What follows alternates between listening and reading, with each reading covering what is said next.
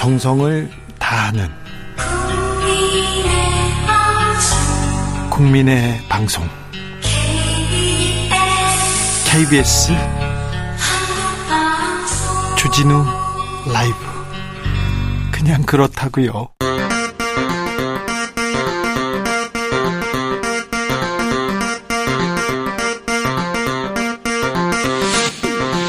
주진우 라이브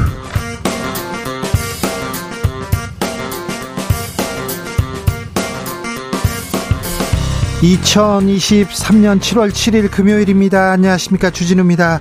북한의 강경 발언 쏟아내던 윤석열 대통령 통일부 북한 지원부 아니다. 통일부 역할 아, 주문했습니다. 문재인 전 대통령 현 정부의 대북 정책 비판하기도 했는데요.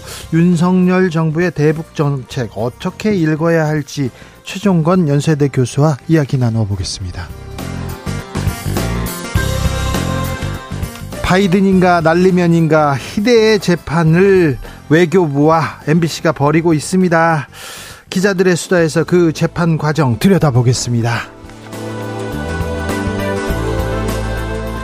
국가보훈부가 고 백선엽 장군의 친일 기록 삭제 예고했습니다. 박민식 국가보훈부 장관 백 장군이 친일파 아니라는데 직을 걸겠다고 밝혔는데요. 직을 걸 일인가 그런 생각 듭니다. 애국 미남단에서 아, 친일 이야기 그리고 친일 공방의 역사 함께 살펴봅니다. 나비처럼 날아 벌처럼 쏜다. 여기는 주진우 라이브입니다.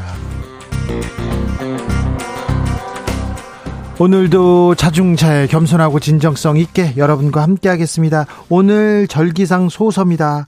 아, 작은 더위라고 하는데 엄청 큰 더위지 않습니까? 엄청 더웠잖아요. 어, 장만데 비는 안 오고 이렇게 더워도 되나? 이런 생각 듭니다. 역사상 가장 더운 날이 이어진다. 이런 보도도 나오는데 참 좀 두렵기도 합니다. 아, 이번 더위 어떻게 대비하고 있습니까? 이번 여름 어떻게 보내고 계십니까? 어떤 계획, 계획 세우셨습니까? 휴가 가신다고요? 휴가 가셨다고요? 비행기 탔다고요? 여러분의 여름 이야기 듣겠습니다. 샵 9730 짧은 문자 50원 긴 문자는 100원이고요. 콩으로 보내시면 무료입니다.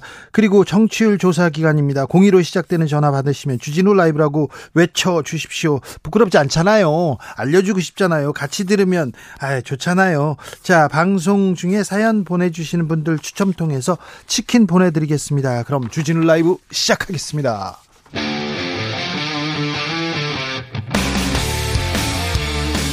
탐사보도 외길 인생 20년. 주 기자가 제일 싫어하는 것은?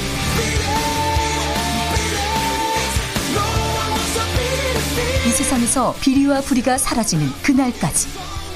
오늘도 흔들림 없이 주진우 라이브와 함께.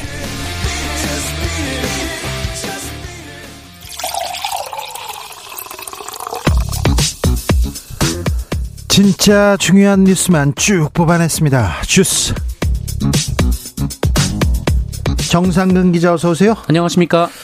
일본 후쿠시마 원전 오염수 안정성을 안전성을 검토해온 정부 결과 발표했습니다. 네, 정부는 오늘 후쿠시마 제1원자력발전소에서 나온 오염수를 바다에 방류하는 일본 계획을 검토한 결과 계획대로만 진행하면 배출 기준과 목표치에 적합하며 국제 원자력기구 등 국제 기준에 부합한다라고 밝혔습니다.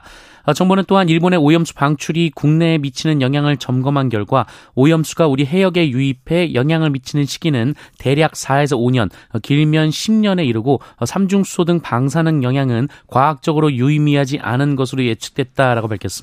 대략 4, 5년, 길면 10년.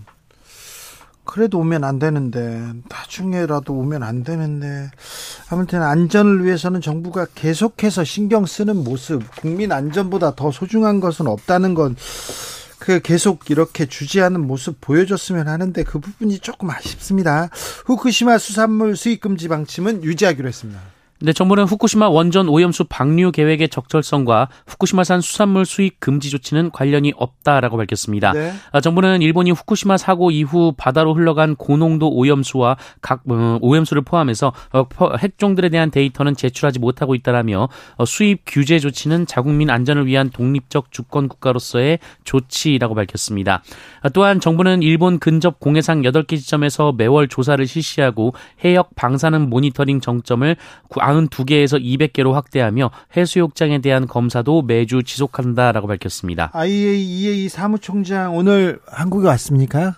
네, 라파엘 그로시 IAEA, 사, IAEA 사무총장이 3박 4일간의 일정으로 어, 방일 일정을 마치고 오늘 저녁 입국을 합니다. 아, 이에 앞서 라파엘 총장은 일본에서 기자회견을 열었는데요. 어, 이 자리에서 한국 내 오염수에 대한 우려를 잘 알고 있다라며 설명을 지속할 것이라고 말했고요. 한국의 야당과도 만나고 싶다라고 말했습니다. IAEA 사무총장이 우리나라만 옵니다. 뭐 다른 나라를 간다. 중국이나 뭐 대만이나 다른 나라를 간다는 소식은 아직은 없어요. 아, 뉴질랜드 어떤 나, 어, 뉴질랜드도 간다고는 한 것 같은데 왜 우리나라만 올까 와서 무슨 얘기를 할까 좀좀 들어봐야 되겠습니다. 아, 우리 군이 독도 수호 훈련을 했습니다. 그런데 일본이 강하게 항의했네요. 네, 우리 군이 지난달 말 독도 인근 해상에서 독도 동해 영토 수호 훈련을 실시한 사실이 전해졌습니다. 네. 어, 군은 올해 첫 독도 수호 훈련을 비공개로 실시했는데요. 네. 어, 이 훈련은 1986년부터 매년 두 차례 정례적으로 시행되는 훈련입니다. 네. 어, 그런데 일본 외무성이 이 훈련에 대해 외교 경로를 통해 강하게 항의한 사실이 전해졌습니다. 일본 외무성은 독도를 다케시마로 지칭하며 역사적 사실과 국제법상으로 분명히 일본 고유의 영토라고 주장했다고 하고요. 어, 이번 한국 군 일본의 훈련은 도저히 받아들일 수 없으며 매우 유감이라는 입장을 밝혔다고 합니다. 일본 고유의 영토로 도저히 훈련한 거 받아들일 수 없다고요. 이게 하다 하다 보니까 이게 좀 일본이 이제 막 이제 막 나갑니다. 일본 외무성 아, 도저히 받아들일 수 없다고요. 아 참. 이 부분에 대해서 강력하게 경고해야 되는데 아 우리 정부가 지금 일본하고 좀 잘 지내려고 잘 지내려고 한다고 해서 일본 외무성 하는 걸 보세요. 이게 반잔을 채우는 건지 이게 염장을 계속 지르는 건지 좀 지켜보겠습니다. 강력하게 항의해야 된다고 생각합니다.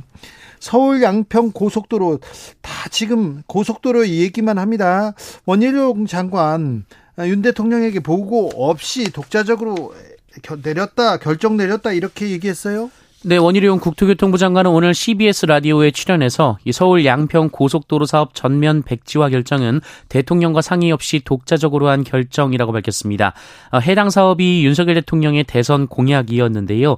어, 원희룡 장관은 대통령을 흠집내기 위해 어, 여사님을 계속 물고 들어가는 민주당의 날파리 선동 프레임 때문이라며 인사 책임을 각오하고 고뇌 끝에 내린 결단이라고 말했습니다. 아니 선동 프레임이라고 하면 좀 과정과 결과를 좀 명확하게 좀 알아보고 설명했으면 좋겠는데 여사님을 위해 위해 내린 고뇌에 찬 결단 알겠는데요. 양평 주민들을 위해서도 결단해야 될 거 아닙니까? 양평 주민들도 생각하고 그 주변 사람들도 생각해야 되는 거 아닌가 이런 생각이 듭니다. 여사님한테 이렇게 하는 거는 참을 수 없어.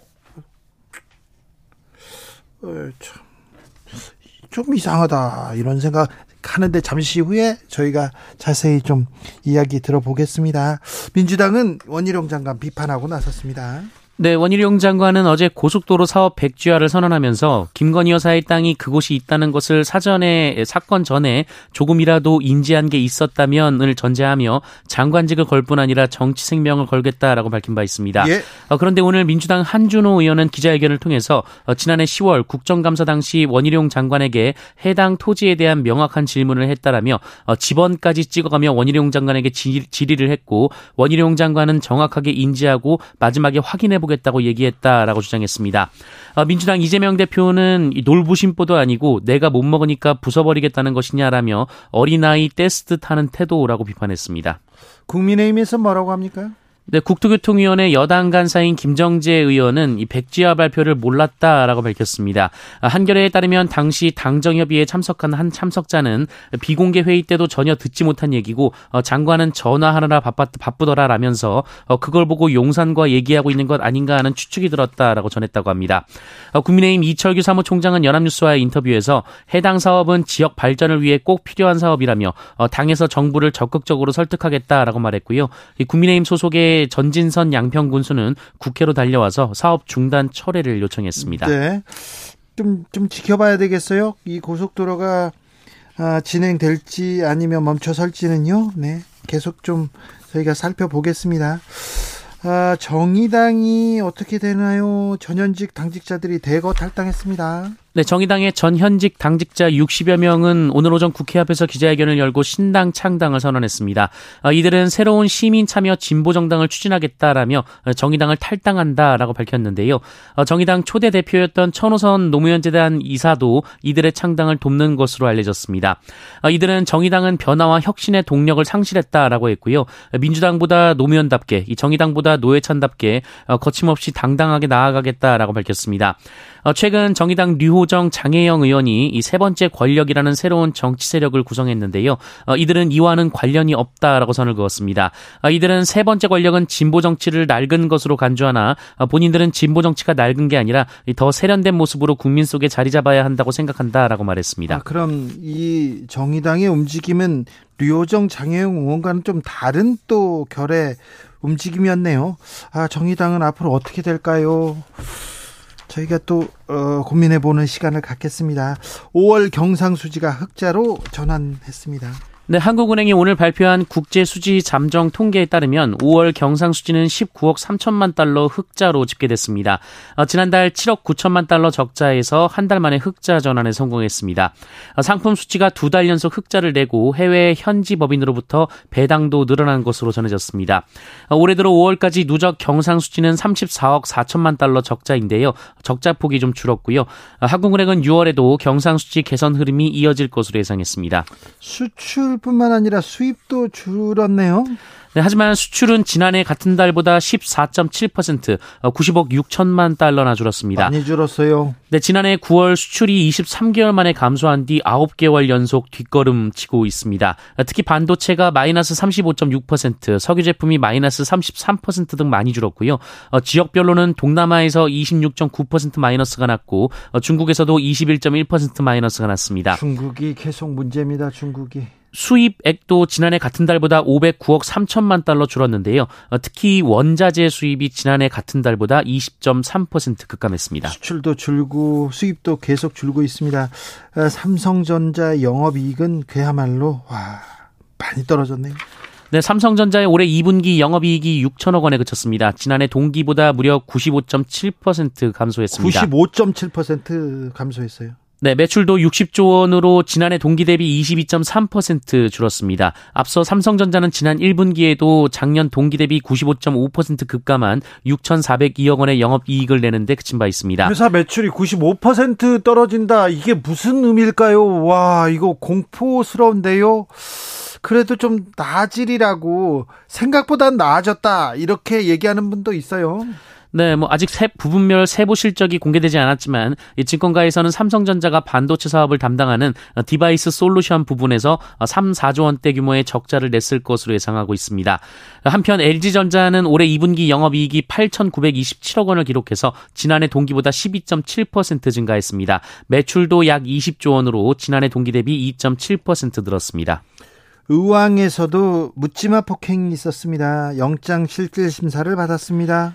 네, 지난 5일 일면식도 없는 같은 아파트에 사는 20대 여성을 성범죄를 목적으로 무차별 폭행한 20대 남성이 오늘 수원지법 안양지원에서 구속 전 피의자 신문을 받았습니다. 네. 아, 이 남성은 법원으로 이송되던 중 기자들과 만나 성범죄 의도였음을 다시 한번 인정했고요. 피해자와 그 가족에게 미안하다라고 말을 했습니다. 정신적으로 좀 문제가 있나요? 아니면 피해자한테 무슨 악감정을 가지고 있었나요? 어, 이 남성과 피해자는 같은 동에 사는 이웃이긴 했지만 이 평소 알고 지내는 사이는 아니었다고 합니다. 어, 이 남성은 12층에서 엘리베이터를 잡으면서 만약 여성이 혼자 타고 있을 경우 범행을 저지르려고 마음을 먹었다라는 것으로 알려졌습니다. 어, 그리고 피해자를 폭행하고 10층에서 끌어내리기도 했는데요. 이 남성은 청소년 시절 강간미수 혐의로 한 차례 처벌을 받은 이력도 있습니다. 아, 이렇게 무서운 뉴스가 계속 많이 나와서요. 참 뒤숭숭하네요. 오늘 날씨 굉장히 덥습니다. 왜 이렇게 더운 거죠? 네, 장마 영향권에서 벗어난 중북부 지역은 오늘도 날씨가 많이 무덥습니다. 네. 수도권과 강원 지역에 폭염주의보가 발효 중인데요. 한낮 서울 기온이 33도까지 오르면서 어제보다 더 높은 기온을 보이고 있고요. 어, 특히 습도가 높아지면서 이 체감상 느껴지는 더위는 더 심할 것으로 보입니다. 어, 저 남부 지방에는 지금 비가 많이 온다는데요. 네, 잠시 물러나 있던 정체 전선이 충청 이남 지역에 비를 뿌리고 있습니다. 호남 지역은 호우주의보도 발효가 됐는데요. 비는 내일 오전 충청 이남 지역부터 잦아들겠지만 남해안과 제주는 일요일 아침까지 비가 이어질 것으로 보이고 많게는 150mm가 넘는 많은 비가 내릴 것으로 예상 예보가 됐습니다. 특히 돌풍과 벼락을 동반한 요란한 비가 내릴 것으로 전망됐습니다. 하, 이렇게 더웠고 더운데 폭염이 쏟아지는 것은 우리나라뿐이 아닙니다. 전 세계적 현상이라고 합니다. 네, 미국 국립해양대기관리국에 따르면 지난 5일 지구의 평균 기온이 17.18도였다고 합니다. 네. 어, 사흘 전 17도를 넘어서면서 지구 역사상 가장 더운 날 기록을 새로 썼는데요. 어, 지금 사흘 연속 이 최고 기록을 경신을 하고 있습니다. 계속요. 네, 이 이전까지 지구 평균 기온 최고 기록은 2016년 8월에 16.92도였습니다. 아직 7월 초임에도 가장 높은 기온을 기록한 건데요. 전문가들은 엘리뇨 현상이 한창이라는 점을 고려할 때 어제 경신된 최고 기록도 조만간 깨질 것으로 내다봤습니다. 세계 기상기구는 4년 만에 엘리뇨가 발생했음을 공식 확인했습니다. 어, 지금 북반구가 펄펄 끓고 있는데요. 이 중국 일부 지역에서는 35도가 넘는 더위가 이어지고 있고 어, 미국 남부도 37도를 오르내리고 있습니다. 어, 우리나라도 휴가철이 본격적으로 시작되기 전이지만 35도까지 오르내리고 있고요. 이 북아프리카의 일부 지역은 기온이 50도를 넘은 곳도 있다라고 합니다. 어, 남극도 영상 8도가 넘는 상황이라고 합니다. 북극 시베리아가 37도 얘기하고 있고 남극도 8도라고 합니다. 아, 이거는 또 굉장히 좀 우리가 새겨들어야 될 뉴스 맞는 것 같습니다. 세계가 위, 위기입니다. 지구가 아프다고 지금 열이 펄펄 끓고 있다고 이렇게 신호를 보내는데 우리는 뭘 해야 될지 아, 걱정이 큽니다. 주스 정상근 기자 함께 했습니다. 고맙습니다. 그로시 IAEA 사무총장이 왜 우리나라만 올까요? 중국, 대만 등 여러 나라는 안 가고 왜 우리나라하고 일, 어, 뉴질랜드만 갈까요? 그렇게 얘기했는데요. 어, 태평양 태평양 섬나라인 국제도에도 간다고 합니다. 주로 반대 여론이 높은 국가를 어, 방문할 예정이라고 합니다. 자, 소섭입니다. 작은 더위가 아니라 이렇게 더워요. 얘기했는데요. 음, 3911님께서는요. 근데 왜 저한테 전화가 안 오나요? 네. 전화 오면 바로 주진우 라이브 외칠 텐데 기자님 감기 걸리셨군요. 빨리 쾌차하기 바랍니다. 저는 괜찮고요. 정상근 기자가 감기 걸렸어요. 네. 0232님 이 시대 최고의 방송 주진우 라이브 공이 좀 전화 오면 강추할 겁니다. 그런데 아유 전화를 받았다는 분이 없네. 받아야 되는데 왜 우리 청취자들 피해서 보내는지 전화하는지. 형우남님 휴가요. 불경기라 그냥 넘어가기로 해서 가끔 주말에 캠핑이나 가려고요. 아 그래도 여름에 좀 쉬어야죠. 쉬어야 잘 놀고 잘 쉬고 그래야 또 열심히 일하죠. 아, 올 상반기 고생했지 않습니까? 김한수님 이번 휴가는요 포기했습니다. 아버지가 중환자실에 계셔가지고요 5분 대기하고 있습니다. 그러느라 더위도 못 느끼고 있는 것 같아요. 아이고 아, 버님 빨리 쾌차하시길 빌겠습니다. 8741님 여름 휴가를 조금 미루어서 10월에 아들이 있는 미국에 한 달 갈 예정입니다. 찐으로 기다려집니다. 아은 하나이신 시어머니를 두고 가는 게 좀 걱정이 되기만 되기는 하지만요. 그래도 아들 보러 가야죠. 네. 가긴 가야 됩니다. 제 친구들도 오늘 휴가를 갖고 어떤 친구는 또 아, 또 파리로 가고 막 가, 그러는데 아이고 가고 싶다 이렇게 생각도 들지만 또 그래도 전 저희는 또 여러분 곁에서 보내주면서 좋은 뉴스 보내주면서 여러분을 지키겠습니다. 이 더위를 어, 좀 지켜보겠습니다. 8430님 더울 때 집에 집 나가면 고생입니다. 집에서 수박 먹으면서 주진우 라이브 듣고 있으면 좀 화가 날 때도 있긴 하지만 행복해요 얘기합니다. 아, 좀 화가 나더라도 네 그렇죠. 네 3729님 얼마 전부터 수영을 배우기 시작했는데 너무 너무 재밌어요. 아 저도 수영 배우고 싶다. 수영을 해야지 이렇게 하는데 아, 하고 계시군요. 하루에 두 번 가고 싶을 정도로 좋아요. 진짜요? 그렇게요. 이번 여름 휴가는 어, 전국 50m 레인 수영장 도장 깨기 하고 다닐 계획입니다. 37이군요. 아, 존경스럽네요. 아, 수영을 이렇게 해야 되는데. 해야 되는데 운동을 해야 되는데 해야 되는 이유는 하나입니다. 건강하고 행복하려고 그런데 하지 말아야 될 이유가 너무 많아요. 아이고 오늘 피곤하고 오늘 허리가 아프고 오늘 좀 아 기분이 나쁘고 오늘은 에이 시간 없고 오늘은 친구 만나고 그런데요 건강을 위해서 행복을 위해서 운동해야 됩니다. 운동하시면 아 베르나르 베르베르가 또 얘기했잖아요. 우울하고 걱정이 많아요. 고민이 많아요. 그럴 때는 몸을 쓰라고 운동하라고 했습니다. 여러분께서도 아, 운동으로 아, 이 여름 이겼으면 좋겠습니다. 교통정보센터 다녀올게요. 임초희 씨.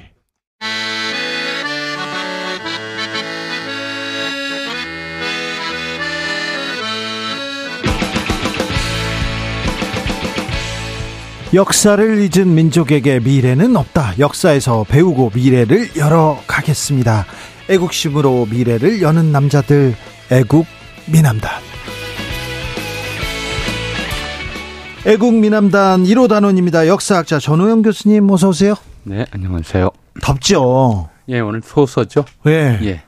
아유 조금만 더워야 되는데 이렇게 더워서 올 여름 어떻게 하나 막 그런 걱정도 됩니다. 기후 변동이 네. 뭐좀 어떤 영향을 미칠지 네. 아직도 감도 안 잡히잖아요. 그래요. 우리 앞에 다가온 현실이 예. 됐어요. 음, 뭐 북극 얼음이 녹아서 네. 이제 해수면이 높아지고 어 해일 같은 것들이 자주 일어날 가능성도 있고 뭐 좀 이게 해안가에 있는 원전들이 어떤 영향을 미칠지 좀 불안하기도 하고 예. 좀 그런 상황인데 예. 좀 어떻게 견뎌야 될지 저도 잘 모르겠습니다. 이미 저 마지막 시침은 지나갔다 인간이 되돌릴 수 있는 네. 그런 얘기들도 하고요. 선생님은 여름 예, 무더위 나는 좀 비책 같은 게 있습니까? 없습니다. 없어요? 예, 네. 아 그렇구나. 뭘 또 여름에는 뭘 한다던가. 아 뭐. 어, 원래 예. 우리가 피한이라는 말은 없어요. 그래요? 추위는 도망갈 수가 없어요. 네. 근데 피선은 있어요. 예. 더위는 피해서 도망 다닐 수가 있거든요. 네. 그래서 옛날부터 피서라는 말을 썼죠. 예. 그러니까 도망 다니는 방법들이 뭐 아주 옛날에는 좀 시원한 계곡이나 물가로 놀러 간다던가 예. 뭐 이러는 거였었는데 네. 근데 요즘에는 뭐 호캉스니 뭐니 해서 예. 이제 그 전자냉방, 에어컨 어 시원하게 나오는 데서 이제 숨어 있는 이런 방법들을 쓰곤 했었죠. 네. 근데 아무래도 사실은 보통 사람들에게는 좀 그 여름이 네. 어, 뭐랄까요, 더 견디기 어려운 추위. 사실은 이제 땔감 때문에 겨울에 돈이 드는 거지만 네. 더 견디기 어려운 부분들이 있었던 것 같아요. 어, 신영복 선생이 옛날에 네. 감옥에 오래 있었잖아요. 네. 그러면서 그런 글을 쓴 적이 있어요. 네. 어, 감방에 있으면 여름에는 사람이 좋아 싫어지고 네. 겨울에는 사람이 좋아진다. 네. 온기를 나눌 수 있어서 좋아지고 예. 그, 그 열기가 자기 몸에 이제 미치기 때문에 싫어진다. 같은 방에 있는 네. 사람들이 그런 얘기를 한 적이 있었던 거거든요. 네. 어, 뭐, 모처럼 이제 어차피 더우니까 네. 가족끼리든 이웃끼리든 괜히 저 불쾌질 수는 없다고 싸우지 않는 그런 좀 인격 수양이 필요한 시점이 아닌가 아, 싶습니다. 그렇기도 합니다. 네. 근데 사랑하는 사람하고는요. 예. 더울 때도 이렇게 붙어 있어도 좋잖아요. 잘 아, 모르겠어요. 그거 한- 옛날 얘기여가지고 이- 잊으셨구나. 네, 알겠습니다. 선생님. 그런데 최근에요, 음, 고 백선엽 장군 친일 반민족 행위자라는 표현 삭제하는 방안을 국가보훈부에서 추진하고 있습니다. 박민식 장관은 백선엽 장군 친일파가 아니라는 것에 직을 걸고 이야기할 자신이 있다 이렇게 얘기했는데 이거 역사학자로서는 어떻게 보셨어요? 어, 일단 좀 직이라는 거에 대해서 좀 짚고 넘어가야 될 것 같아요. 지금 뭐 예전에 한동훈 장관, 그다음에 이 이번에 박민식 장관하고 원희룡 장관까지 장관들이 걸핏하면 직을 건다는 얘기를 해요. 아, 예. 어, 근데 우리가 직업 그러는데 직업이 달라요. 전혀 달라요. 그러니까 직은 하늘이 맡긴 일이다라고 이제 해석하면 돼요. 업은 먹고 살기 위해서 하는 일이다. 네. 그래서 천직이라고 하고 생업이라고 하죠. 그리고 이 천직은 세상을 더 좋게 만들기 위한 일이기 때문에 뭐 공직이든 교직이든 관직이든 이런 데 쓰고요. 업은 공업상업 농업할 때 그냥 먹고 살기 위해서 하는 일로 쓰거든요. 그러니까 하늘이 맡긴 일이라고 하는 것은 소명이라고 하는 것이고 한편으로는 또 한편은 요즘 개념으로 하면 이제 국민이 맡긴 일인데 그거를 무슨 도박판의 판돈도 아니고 자기 마음대로 걸고 뭘 하겠다는 이야기를 하는 것 자체가 아, 좀 너무 경박하다. 이제 이런 생각이 들고요. 네. 자, 두 번째로는 근데 이분이 검사 일을 오래 하셨잖아요. 검사 출신입니다. 근데 뭘 공부를 했다고 자신 있게 친일파가 아니라고 단정을 해. 왜냐하면 백선엽 장군 스스로가 본인이 이제 간도 특설 때 활동한 걸 인정을 했고요. 게다가 한 이제 10년 가까이 됐죠. 그동안 안 알려져 있다가 안 밝혀졌다가 백선엽 장군의 상관의 회고록을 통해서 그 사람의 창시명이 알려졌어요. 예. 그 창시명이 뭐였냐면 시라카와 요시노리였어요. 들어보셨을 것 예. 같아요. 시라카와 요시노리가 원래 일이 원래 두 사람이에요. 그러니까 백선엽 장군하고 또 다른 시라카와 요시노리가 있는데 네. 그 사람이 누구냐면 윤동길 의사 상해 의거에 폭탄에 맞아 죽은 일본군 대장이었어요. 네. 그때는 이제 1932년이니까 백선엽 장군이 12살 때였었고요. 예. 그 10대 내내 이제 그런 저, 어, 그, 시라과 요시노리라는 사람 이름을 모를 수가 없는 그런 상황이었거든요. 네. 일본의 관동군 사령관이었고 하니까. 근데 하필이면 이제 1930년대 말 40년대 창씨 개명을 할 때 그 이름을 자기 이름으로 썼단 말이에요. 그럼 그 의식을 과연 우리가 뭐라고 좀 설명을 해야 되느냐는 거죠.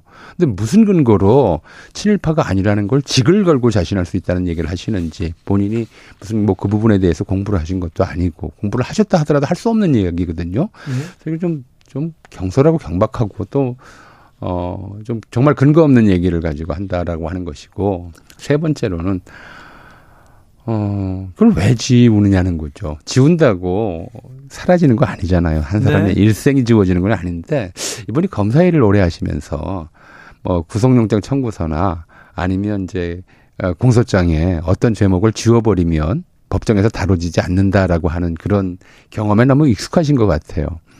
그러니까 공소장에 안 쓰면 법정에서 그거 다뤄지질 않잖아요, 애초에. 네. 뭐 죄가 있어도 무죄가 되고 없는 사람도 공소장에 써버리면 유죄를 따져야 되고 이런 상황들이 계속 되는 건데, 근데 역사의 법정은 이런 현실의 법정과는 다르거든요. 검사가 죄- 죄목을 삭제한다고 해서 그 죄가 사라지질 않고 잘못을 지운다고 해서 지- 잘못이 사라지는 건 아니에요. 그러니까 6.25 전쟁 때의 이른바 공훈과는 별도로 간도 특설대 활동이라든가 또 뭐 이런 어 일본군으로서 활동한 것들에 대한 기록을 왜 지워야 하는지 왜, 지- 왜 지우려고 하는지 좀 도저히 납득할 수가 없는 그런 좀 조치인 거죠. 아, 그러게요. 음. 지은다고 해서 이 역사가 사라지는 건 아닌데 본인이 본인이 독립군 토벌에 이렇게 나섰다 이렇게 어, 자서전에 쓰셨다는데 그걸 독립군을 이렇게 토벌했으면 이거는 친일의 범죄에 그, 들어가는 거였는데 그렇죠. 친일의 범주가 아니라 반민족 행위죠. 사실 네. 독립군 토벌이나 뭐 밀정이나 다 같은 네, 좀 네. 행위거든요. 예. 예. 참 여러 생각을 해봅니다. 그런데요, 음, 친일에 대해서는 친일 얘기만 나오면 좀 논란이 되곤 했습니다. 네. 아니 그러면 일제 시대에 살았던 사람들은 어쩔 수 없이 그 일본 순사들한테 무서워 가지고 그렇게 머리를 굽신굽신하면서 살았는데 그러면 그때 사는 사람이 다 친일이냐 이렇게 얘기하는 사람도 있어요. 많죠. 네, 해방 직후부터 이제 얘기가 됐어요. 네, 큰 해방 논란이었습니다. 직후부터 모두가 우리가 우리 모두의 책임이다. 친일파만의 책임이 네. 친일을 해서 이익을 본 건 자기들인데 네, 그냥 아무것도 안 한 일반 치- 그 농민이나 도시의 이게 빈민들까지도 친일파로 몰아가면서 마치 이제 이익은 자기가 보고 책임은 저 공공, 공동체에 돌리는 그런 이론들이 굉장히 성행을 했거든요. 네. 해방 직후 1948년에 신남철이라는 분이 예. 역사 철학자인데 전환기의 이론이라는 책을 내요. 사실 나중에 이영애 선생이 쓴 전환시대의 논리가 그 책을 조금 이제 아, 책. 제목을 약간 좀 이렇게 네, 그러네요. 참고를 했어요. 어, 근데 그 책에서 뭐라고 얘기하냐면 친일 사대주의라고 얘기하는 것. 그러니까 친일파 이전에 사대주의 한국인들의 사대주의 근성 기질 이런 얘기들을 자꾸들 하니까 사대주의라고 하는 것이 한국인들의 고유 속성이 아니고 예.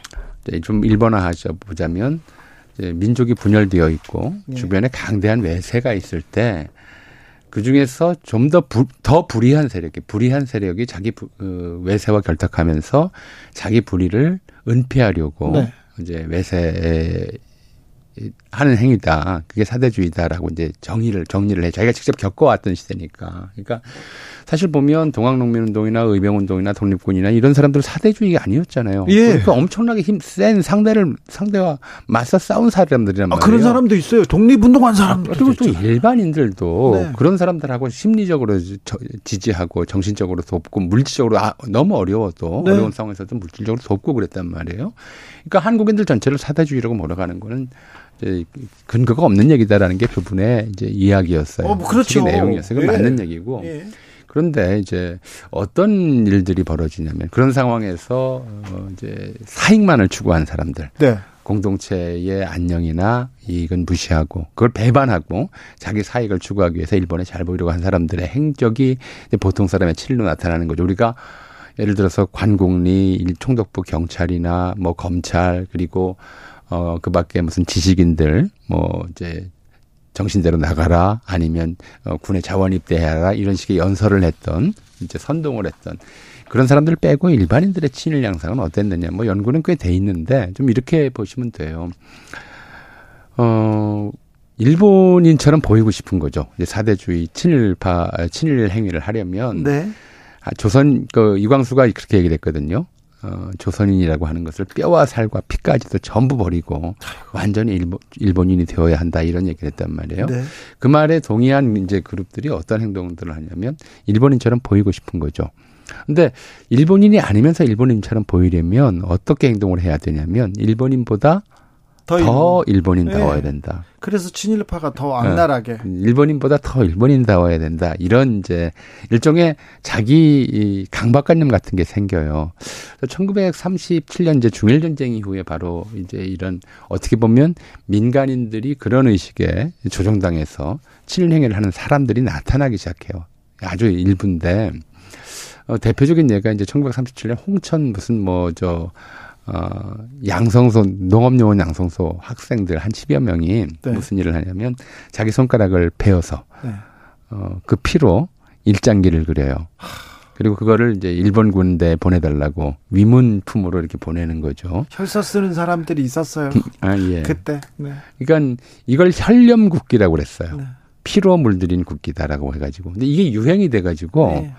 1930년대부터 1930년대, 40년대까지 심지어 초등학생들, 당시에는 이제 소학교였고 국민학교였죠.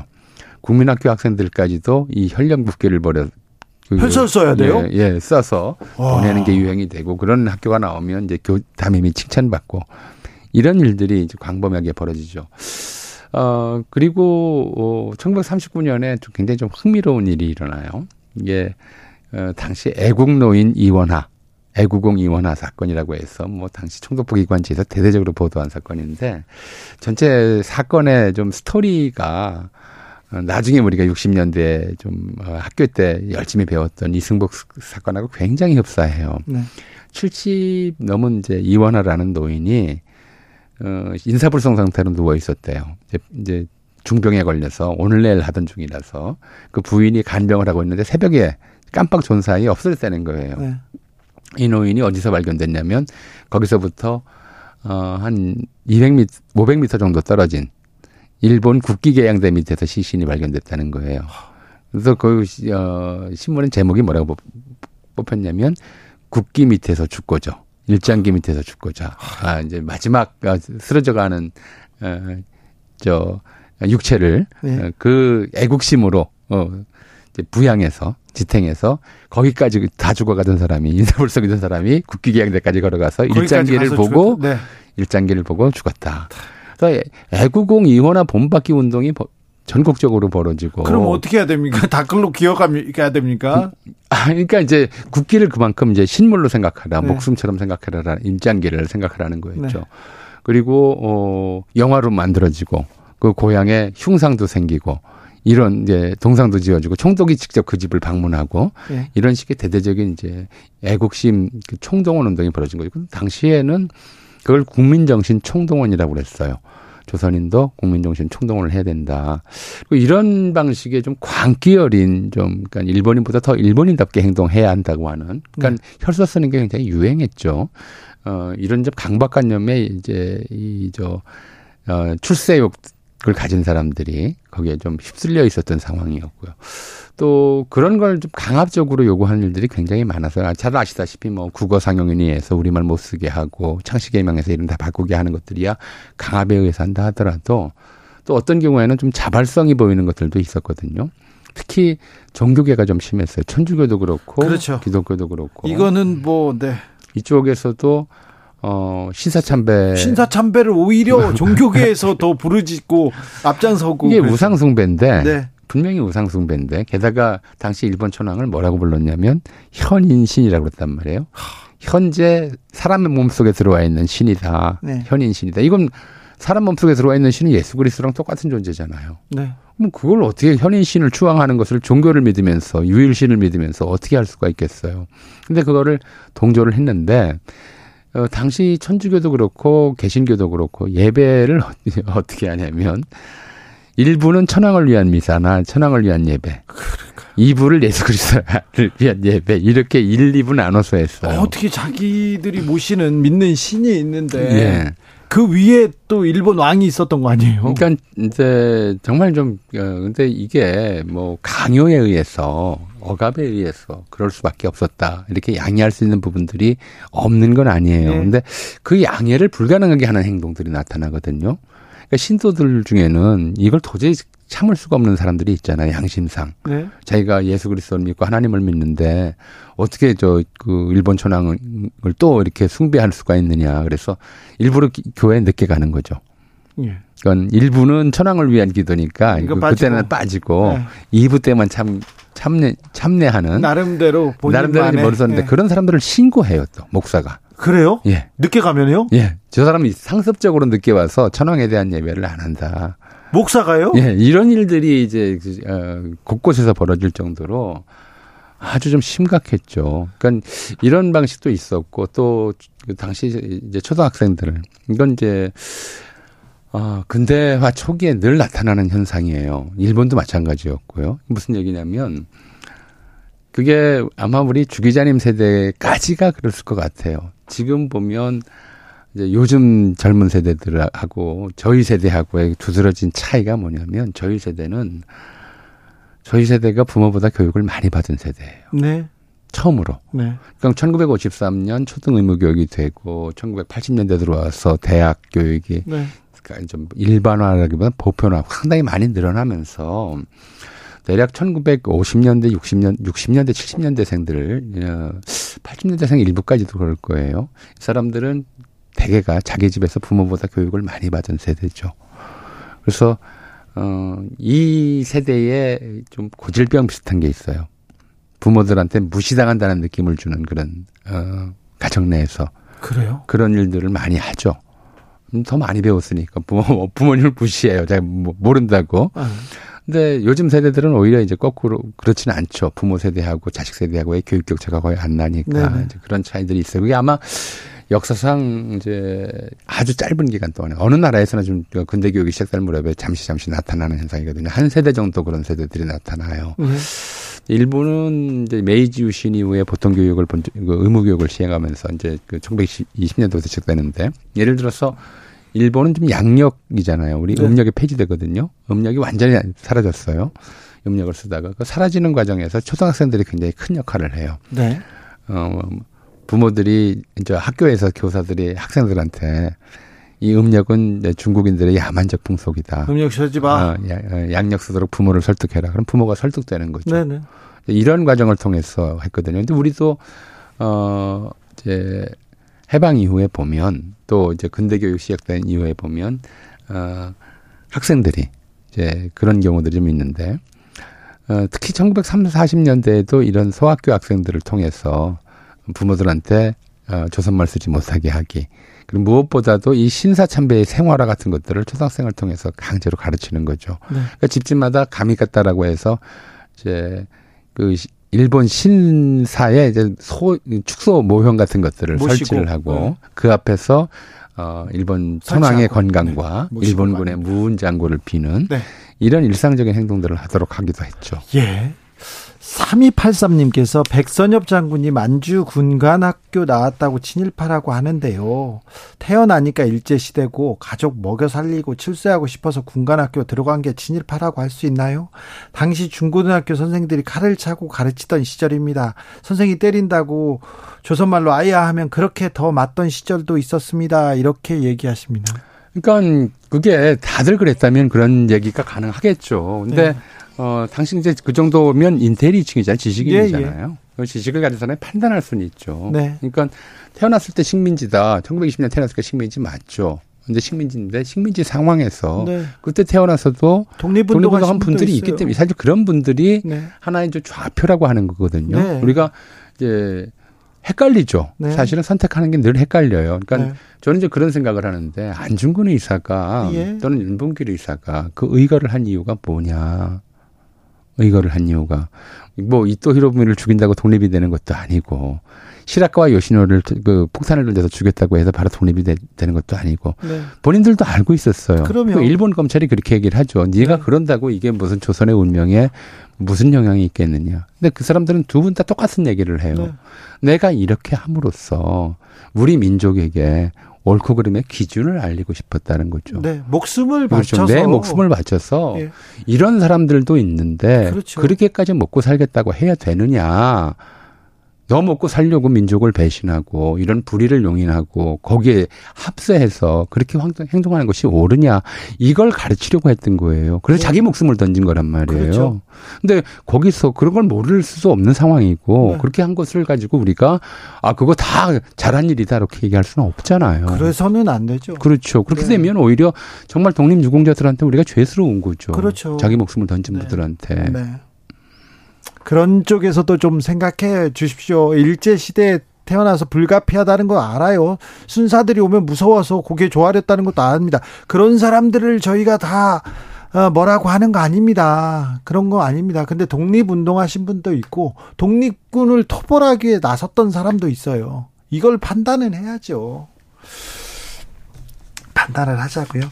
자, 교수님, 친일파를 어떻게 이렇게 구분하십니까? 비올라님께서 서민들의 생계형 친일과 적극적인 친일을 구분할 필요는 있다고 봅니다. 얘기하는데 생계형 친일, 생계형을 친일이라고 얘기하지 않습니다. 거기까지 우리가 그 우리가 아니라 학자들이나 사람들이 보통 이렇게 지적하지 않습니다. 그러니까 사실은 이승만 정권 때까지 우리가 친일파 연구를 못했어요. 예. 하면 이제 이게 걸려 어, 걸리는 사람 많아요. 예. 잡혀가는 네. 일들이 있기도 했었고요.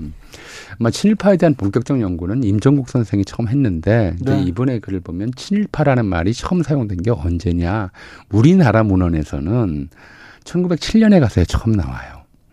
근데 일본 문헌에서는 좀 1884년부터 나오고요. 네. 근데 요 개념을 좀 이해를 좀 하셔야 될 것 같아요.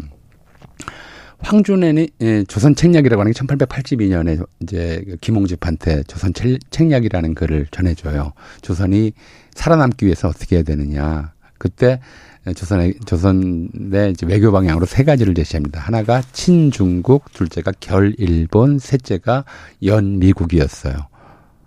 결일본은 일본과 동맹 관계를 맺어라라는 것이었고요. 네. 연미국은 미국과 일종의 연대해라, 연합해라라는 뜻이죠.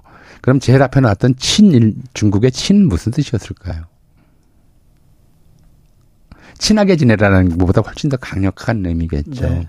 그때 황준원이 쓴 이 친이라고 하는 의미는 어 이제 양친, 선친, 모친 이거 할 때의 친이라는 뜻에 해당해요. 그러니까 부모처럼 섬겨라라는 뜻이에요. 중국을. 그러니까 1884년 갑신정변 나설 때 일본인들이 그것을 친청당과 친일당의 싸움이라고 이렇게 묘사를 해요. 중국을 부모처럼 여기는 수구파와 일본을 새롭게 부모처럼 여기려는 이제 개화파 간의 싸움이었다. 이런 식으로 묘사를 하는 것이고 네. 1907년에 이제 어 그것도 국내에서는 못 나오고 해외에 어 신한민보 이런 데서 기록이 나오는데 거기서 친일파는 일본을 부모로 섬기면서 자기 동포와 자기 군주와 이런 사람들을 괴롭히는 사람들 이런 식으로 표시를 하죠. 그러니까 자기 이익을 위해서 외국 세력의 외국의 외국과 이 해가 일치돼서 외국 세력을 마치 부모처럼 섬기면서 자기 동포, 자기 형제들을 팔아넘기고 괴롭히는 사람들 이런 뜻으로 이제 쓴 거거든요. 그러니까 어 이제 그래서 민족 반역 행위가 확실한 거. 예컨대 이제 먹고 살기 위해서 말단 순사로 들어간 사람들을 우리가 친일파라고 부를 수 있느냐 이런 거고요. 그건 뭐 시키는 대로 하는 정도니까. 근데 그 중에서 그러니까 어 친일 반민족 행위 그러니까 예전에 민 그 이제 사, 사전이 있잖아요. 그 사전 판찬할 때 기록을 어, 기준을 세웠어요.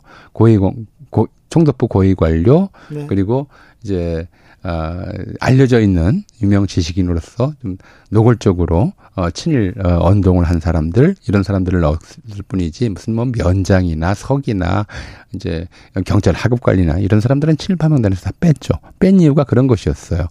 뭐 식민지 상황에서 생계로 이제 어, 관공적, 예, 뭐, 말단 공직에 들어서던 사람까지 친일파로 몰 수는 없지만, 근데 대학을 나오고, 고위공직자가 되고, 그러면서, 어, 이제, 자기, 예, 형제라고 할 수 있는 동포들을 탄압하고 독립운동을, 어, 독립운동가를 뭐, 어, 체포하거나 토벌하고, 공격하고 이런 일을 한 사람들에 대해서는 좀 우리가 기억해둬야 된다 이런 어, 취지였죠. 네. 백선엽 장군이 어, 전쟁에서 6.25 전쟁에서 큰 공을 세웠습니다. 그 부분에 대해서는 감사하게 생각하는 사람들 많은데요. 그 전에 어떤 일이 있었는지 사실관계는 이렇게 정리하고 가는 것이 맞다 이렇게 그러더라도 그러더라도 공이 커서요. 공이 커서 이분의 업적을 이렇게 폄하할 생각이 없어요. 그런데 굳이 어, 박민식 장관이 갑자기 친일파가 아니다 이렇게 나서는 것은 박민식 장관의 또 다른 의도가 있다고 본다 그렇게 해석하는 사람들도 많습니다. 음. 아무튼 친일파 청산이 제대로 이루어지지 않아서 친일 얘기만 나오면 이렇게 분란이 되고 뭐 이렇게 싸우기도 하고 막 그렇습니다. 그 두 가지 문제가 늘 이제 독립유공자 관련해서는 어, 논란이 거리가 됐었어요. 하나는 이제 친일 경력이 있는 독립운동 경력도 있고 예. 어, 나중에 친일 경력이 있는 사람들 네. 이런 사람들하고 친일 경력이 있으면서 한국 전쟁이나 해방 이후에 이제 공을 세운 사람들이 어떻게 할 것이냐가 하나의 논란거리였고요. 두 번째로는 이제 좌익 활동을 하면서 독립운동에 공을 세운 사람들 그렇죠. 또 어떻게 할 것이냐 예. 이것이 늘 논란거리였어요. 늘 논란거리였었는데 근데 이제 동, 그 보훈처에서도 이거 그 독립유공자 심사 기준들이 굉장히 까다로워요. 이걸 통과하기가 굉장히 어렵거든요. 그렇죠. 근데 백선엽 장군은 독립유공자로 동, 그 국립유지에 묻힌 분이 아니란 말이에요. 네네. 네. 한국전쟁 예. 군인이고 한국전쟁 예. 유공자로 국립유지에 묻힌 분이고요.